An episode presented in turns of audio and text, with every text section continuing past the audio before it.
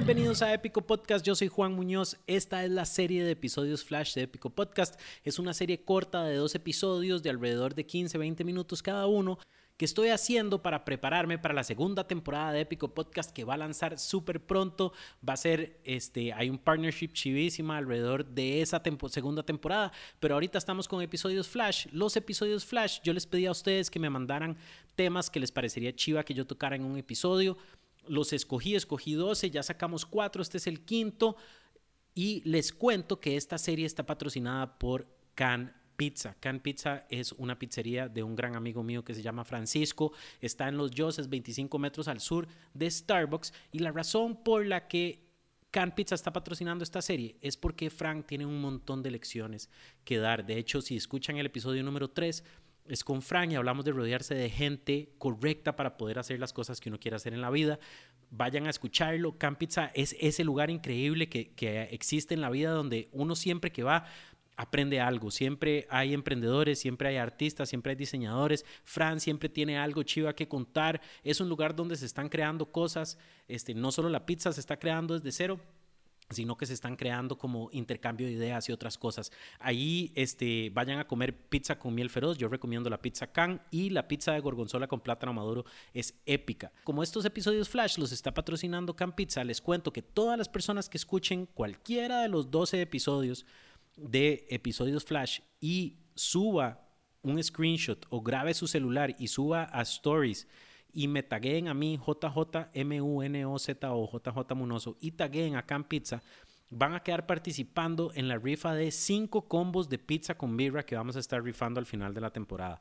Entonces, si lo están escuchando, suban eso a Instagram, me taguean a mí, taguean a Can Pizza, que es Can raya pizza, Can es con K, este, y van a quedar participando por una pizza deliciosa y una vibra. Pero además me, me sirve muchísimo que suban esas cosas para que el podcast llegue a más personas. Estas son ideas que yo creo que son épicas, creo que son ideas que de repente alguien tiene que escuchar alguna vez en su vida y entre más llegue el contenido a, a más personas que tal vez yo solito no le puedo llegar, más chiva va a ser para todos este proyecto. Entonces se los agradecería muchísimo.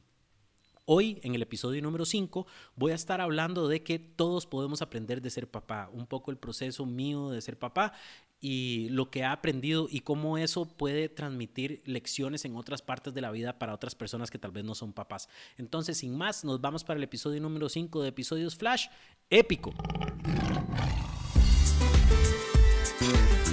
Bueno, entonces estamos en el episodio número 5 de Episodios Flash. Hoy voy a hablarles acerca de que todos podemos aprender de ser papás. Algunos que están escuchando tal vez son papás. Probablemente la mayoría que me están escuchando, porque he visto los demographics, no son, pero estoy generalizando, puede ser que no. Los que son papás, escríbanme, mándenme una foto con sus familias, quiero ver. Los que no son papás, si quieren ser papás, en algún momento los, les daremos la bienvenida a este grupo y si no quieren ser papás, todo bien. Si son papás de perros o gatos o caballos o culebras, pura vida creo que este episodio, o por lo menos de lo que yo les puedo hablar, es de ser papá de seres humanos. Entonces les cuento un poco la historia. Este, Antonia, mi hija, nació este, el 3 de septiembre, cumple un año y mayo, junio, julio, agosto, cumple un año y cuatro meses. El 3 de septiembre cumple un año y cuatro meses. En términos de papá, eso es, son 16 meses, para que no me regañen. Eso, qué vacilón eso, ¿verdad? Los papás siempre hablan en meses. Cuando es el embarazo siempre se habla en semanas. A mí esa mate siempre me costó muchísimo. Este, pero sí, un año y cuatro meses. Para que se den una idea los que no son papás, en un año y cuatro meses Antonia ya que camina, corre, se suben cosas, brinca, se cae, este, habla un poquito, digamos, interactúa un montón, no puede formar como palabras completas. Dice mamá, dice papá, dice aba, que es agua, dice pam, que es pan, obviamente, búho, que es jugo. Este, esta semana aprendió Kika, que es natilla, le encanta la natilla. Este, y dice otras cosillas por ahí. Este, a mi mamá y a la mamá de paz, mi suegra, y a un par de señoras por ahí, a todas les dice ma, es súper vacilón. Pero entonces ya al año y cuatro meses, digamos que ya interactúa un montón ahorita estamos en la etapa de que este, se pasa a dormir con nosotros en la cama, entonces, ¿verdad? Anoche fue una noche fatídica, fue terrible, no dormimos nada, ninguno, pero la mayoría de las veces logramos dormir relativamente bien. Pero más que eso, este, ha sido un proceso chivísima ser papá. Digamos. Este, yo sé que es cliché, yo sé que todo el mundo lo dice, pero es que es cierto, es un proceso chivísimo ser papá. Tal vez algunos papás no piensen lo mismo, pero por lo menos hoy voy a hablar de mi experiencia de ser papá. De hecho, en el episodio 4 de los episodios Flash hablé un poco de la diferencia entre hacer cosas solo y hacer cosas acompañado. Y hablé un poco de que a mí me motiva mucho ser parte de un equipo y para mí mi familia es mi equipo.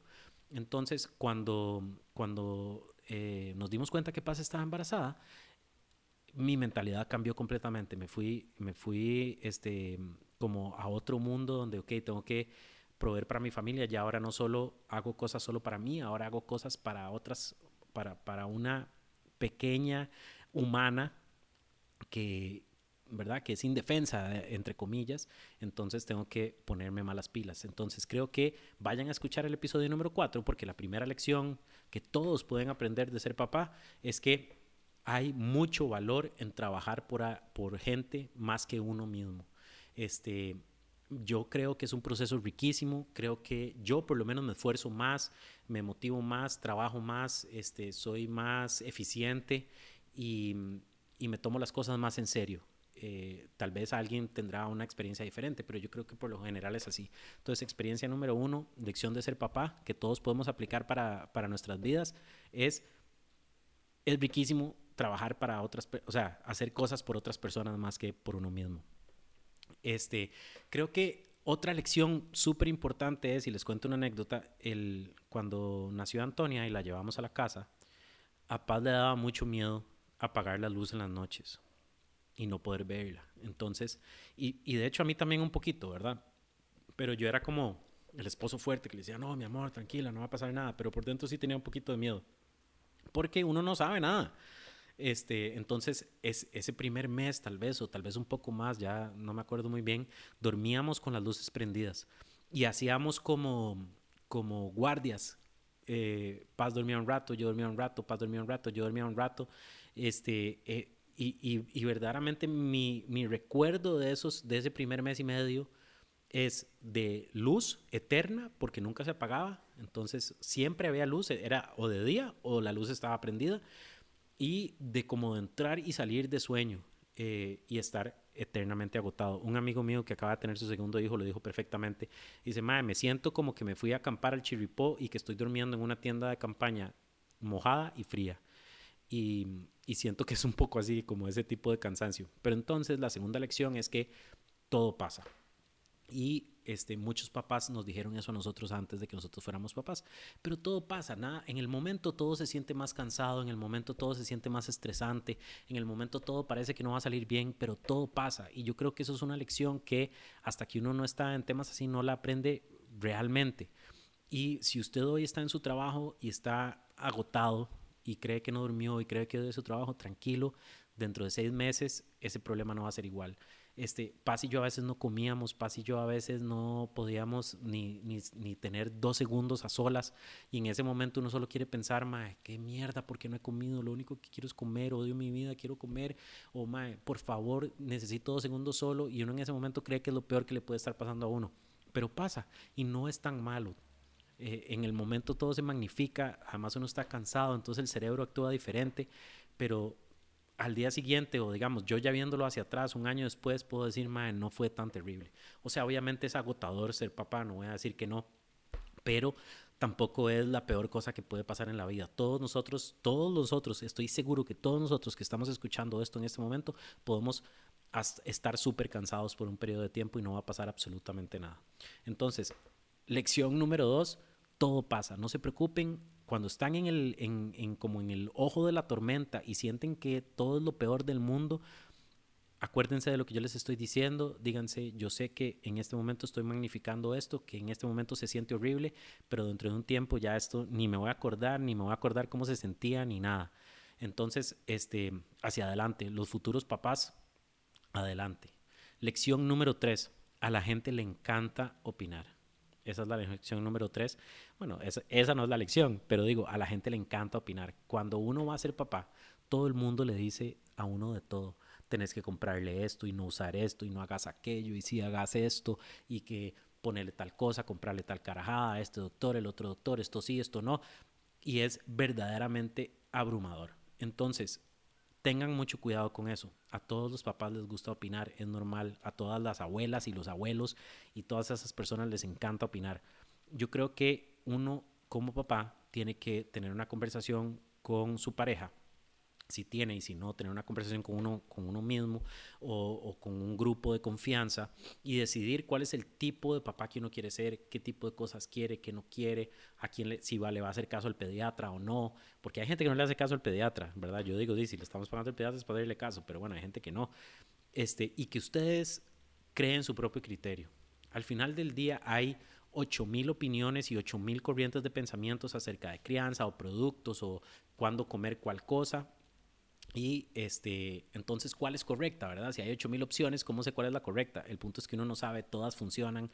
Bueno, tal vez hay algunas que no, pero verifiquen y, dentro de las que las funcionen, dentro de las que funcione, escojan una que vaya con sus principios y sus valores y se van con eso. Este, y ignoren al resto de la gente que les está diciendo qué hacer. Se los prometo, háganlo, papás, se los prometo.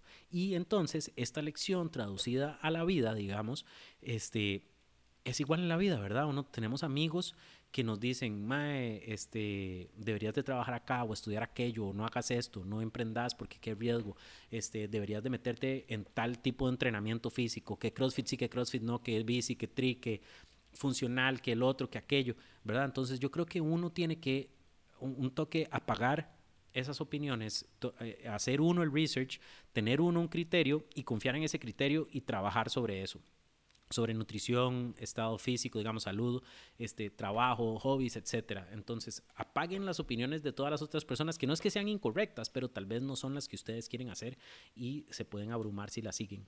Entonces, este, eso, ¿verdad? Todo el mundo va a querer opinar sobre usted como papá y sobre usted como persona en el mundo. Trate usted de formar su propio criterio con las personas de confianza que están alrededor suyo y confíe en sus decisiones. Siga con eso. Este, eso me lleva a otro punto eh, buenísimo, que es que la gente sobre opinar, sobre el hecho de que los papás quieren opinar, yo creo que cuando uno pasa por una experiencia tan difícil, quiero decir traumática, pero no es eso, ¿verdad? lo digo entre comillas porque sí cambia, es una experiencia que cambia mucho. Uno siempre quiere como expresar eso hacia otras personas. Hey, yo logré hacer esto. Hey, yo hice esto. Hey, este, vean esto. y y a veces, no sé, cuando, cuando eh, Paz estaba embarazada todavía, la gente nos llegaba a decir como, hey, no vas a dormir más, ten cuidado. Y al principio a mí me caía muy mal eso, porque obviamente yo sabía que no iba a dormir más. Dame, lo que yo le decía a todo el mundo era, dame consejos de verdad y no me digas que no voy a dormir, que yo ya sé que no voy a dormir. Pero después logré entender que eso es la gente tratando de crear comunidad alrededor de una experiencia compartida, que es de el hecho de convertirse en papá y que esa es una manera de hacerlo. No es que están tratando de jugar de vivos ni de caer mal, sino que esa es su manera de, de extender una mano y decir, hey, yo ya pasé por donde asustan y cualquier cosa, este, de ahí usted me dice. Entonces, e, eso lo he visto en otras partes de mi vida donde tal vez la gente dice cosas o, o me contesta cosas en Instagram que yo digo, madre, pero es, ¿por qué me está preguntando eso si lo acabo de hablar? Y no es que quieren caer mal, no es que son tontos, eso no, obviamente no es eso. Es que están tratando de extender una mano y decir, hey, hablemos, hey, formemos comunidad, hey, este, ayúdeme o, o algo así, ¿verdad? Hay un corolario a esta regla, que creo que es la 4, que es que hay mucha gente que lo único que quiere es jugar de vivo.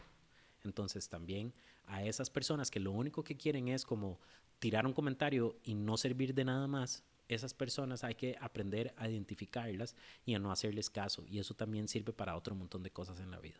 Entonces ahí les dejo la, la, regla número cuatro, que es traten de pensar por qué las personas están diciendo lo que están diciendo, aunque usted no esté de acuerdo o que le caiga mal que esté diciendo eso. Porque puede ser que se cree una relación muy tuanis alrededor de, de, de eso que, que al principio caía mal, pero si uno lo entiende es, es más bien una manera de formar más amistades, más vínculos y además traten de identificar cuándo no es eso y más bien es una persona que está tratando de jugar de viva y corten eso de raíz. Esa, esa es mi regla número cuatro. Y ahora sí, regla como de lidiar con bebés. Este, y esta es, yo creo que es básica. Hay que entender que los bebés no saben nada. Y yo sé que suena tonto, suena lógico en este momento. Dice Juan, obvio, son bebés, no saben nada. no saben nada, porque uno a veces, lo que quiero decir es que a veces uno dice como, mi amor, haga silencio. Y va y hace silencio. O, Antonia, ahora con año y cuatro meses, Antonia, porfa no riegue los, los, las galletitas que le puse en el plato y las riega. Entonces, es muy fácil actuar como uno actúa con cualquier otro ser humano. Y decir, ay, y como, enojarse un poquito y decir, no, Antonia, te dije que no las botaras, ¿por qué las botaste? Ahora las tengo que recoger. Pero obviamente ella no está entendiendo totalmente lo que está pasando, no las botó por ser problemática, no las votó por no hacer caso, no las votó por nada más, o sea, las votó porque es una bebé y punto. Y eso pasa con miles de cosas cuando son más bebés y están llorando y no quieren dejar de llorar, cuando son, este, cuando se vomitan, cuando se cagan, cuando se orinan, cuando se todo. Y uno cree, uno es, muy raro porque uno, uno reacciona como uno reaccionaría con otro ser humano adulto. Y obviamente no es el momento para reaccionar así, ¿verdad? Hay que entonces como que parar un segundo, devolverse y decir, hey, suave, estoy lidiando con un bebé, esta es la situación, este es el contexto, esto, este es el contexto, esto es lo que la bebé sabe, esto es lo que la bebé no sabe. Este, entonces, ¿cómo puedo lidiar con esta situación tomando eso en cuenta? Y eso es súper importante, a mí me ha ayudado muchísimo, me ha ayudado a mantener la calma y a poder sobrepasar este, situaciones donde Antonia está haciendo berrinche o hay regueros o estoy agotado y tengo que rejuntar algo del piso, este, un reguerote del piso y este, estuve pensando, y eso también pasa, a, mí me pasa muchísimo con otros seres humanos. Entonces, alguien me dice algo o hace algo y yo reacciono como si esa persona supiera exactamente lo que yo estoy pensando, o como si esa persona pensara exactamente igual que yo, o como si tuviera toda la información del tema que tengo yo. Y no, la mayoría de las veces no. La mayoría de las veces la gente no tiene toda la información y en el 100% de las veces la gente no está metida en mi cabeza. Entonces tengo que, ya, ya aprendí a agarrar esta lección, echar dos pasos para atrás y poder analizar el, esa situación tratando de entender el contexto de esa persona, qué sabe esa persona, cómo ve el mundo esa persona, qué está pasando por los ojos o por la cabeza de esa persona y tratar de lidiar con esa situación de esa manera y también es algo que me ha cambiado la vida. Realmente me funciona muchísimo eh, y creo que, bueno, yo no sé si ustedes lo hacen épico, pero yo creo que la mayoría de nosotros no lo hacemos. Y eso es algo que yo he aprendido con la bebé y, y, me ha ayudado muchísimo en otros aspectos de la vida. Entonces creo que esa es la lección número 5. Lección número 6 es que a veces uno tiene que hacer, y esta es medio obvia, a veces uno tiene que hacer cosas que no quiere hacer entendiendo la importancia de esas cosas para su bebé o su hijo o su hija. Este, y no quiero decir cosas como comprar comida, cosas así que son obvias, sino como, hey, madre, qué pereza, hoy no quiero salir de la casa, me quiero quedar en la casa, pero este, invitaron a Antonia a una fiesta de cumpleaños, o, una tía invitó a Antonia, o unos amigos de nosotros que viven en Coronado, en Cascajal, en Tuculillo de Coronado, quieren ver a la bebé y que los bebés jueguen con la bebé. Entonces es muy fácil, como uno siempre ha estado, digamos, entre comillas, solo, es muy fácil analizar o tomar la decisión de, de eso basándose en lo que uno quiere. Y digamos, yo no querría ir a Cascajal normalmente porque es lejísimos y yo prefiero usar mi fin de semana en el que estoy agotado haciendo otra cosa. Pero he aprendido a verlo desde el punto de vista de, ok, esto es importante para Antonia, para crear como una, eh, yo, yo, digo tribu, crear una tribu alrededor de ser papás con otros papás, poder relacionarme con otros papás poder pedir consejos, poder crear otras amistades, que Antonia cree otras amistades, además que Antonia vea que uno este, comparte con otros seres humanos y que uno crea comunidades, sino que uno nada más se queda metido entre la casa. Entonces creo que la lección número 6 es esa. Este, es muy fácil tomar decisiones como uno siempre ha tomado decisiones. Digamos, yo tuve a Antonia cuando tenía 36, 35 años. Eso significa que durante 35 años yo tomé decisiones pensando en mí, Ahora tengo que tomar decisiones que me afectan a mí pensando en otra persona. Y eso es muy importante. Em, creo que podríamos ponerlo en práctica más veces en nuestras vidas y que nos va a mejorar todos los aspectos, el aspecto de ser papá, el aspecto de ser esposo, novio, hermano, hermana, tío, tía, este, familia, amigos este, y otro montón de cosas. Entonces, esa es mi lección número 6. Y mi última lección, y tal vez este, la más importante, es que a ver, ¿cómo digo esto para que suene bien? Cuando nosotros íbamos a tener Antonia, yo estaba cagado del susto, obviamente, Paz también.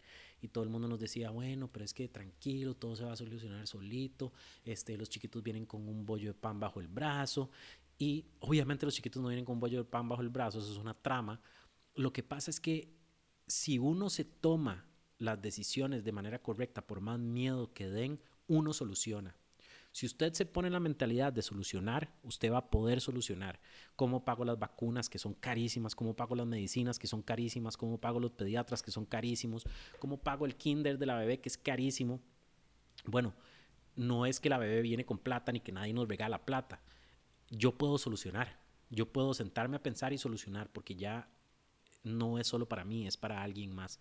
Igual con cualquier decisión que ustedes vayan a tomar en la vida, es que me, van a despedir, es que voy a comenzar un trabajo nuevo, es que quiero cambiar de carrera, es que quiero cambiar de profesión, me quiero casar pero me da pavor, ese tipo de cosas. Todo da miedo, Obviamente todas las cosas nuevas dan miedo porque nunca las hemos hecho antes.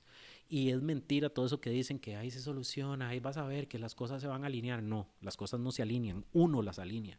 Entonces, si ustedes aprenden a ver situaciones nuevas que les pueden causar ansiedad, no se limiten a hacerlas porque tienen miedo háganlas porque saben que ustedes tienen las herramientas para solucionarlo. Y si creen que no tienen las herramientas, es cuestión de sentarse un ratito y pensar, ok, ¿qué necesito hacer para que esto funcione? Y tal vez, digamos, en el tema de ser papá, hay que recortar gastos por algún lado, trabajar más por otro lado, hay que repartirse labores entre esposo y esposa que no se habían repartido antes, hay que apoyarse en familia, este, pero esas cosas se pueden hacer. Si es cambiar de trabajo, ok, ¿qué necesito para ser bueno en mi próximo trabajo? Este, o si quiero ser emprendedor y trabajo en un trabajo tradicional, bueno, para, para que me dé menos, miedo tengo que ahorrar esto y esto y esto, voy a vender el carro, este, voy a pasarme a otro apartamento, voy a recortar gastos por acá para que sea más fácil poder llevar esto adelante por, de, de otra manera. Y yo lo voy a solucionar, no es que los astros se van a alinear, sino que yo lo voy a solucionar. Entonces, esa es mi última lección de vida que aprendí siendo papá, que les traspaso hacia ustedes ser papá ha sido una cosa maravillosa, este, ha sido una cosa maravillosa para mi vida con mi esposa, ha sido una cosa maravillosa para mi vida conmigo mismo.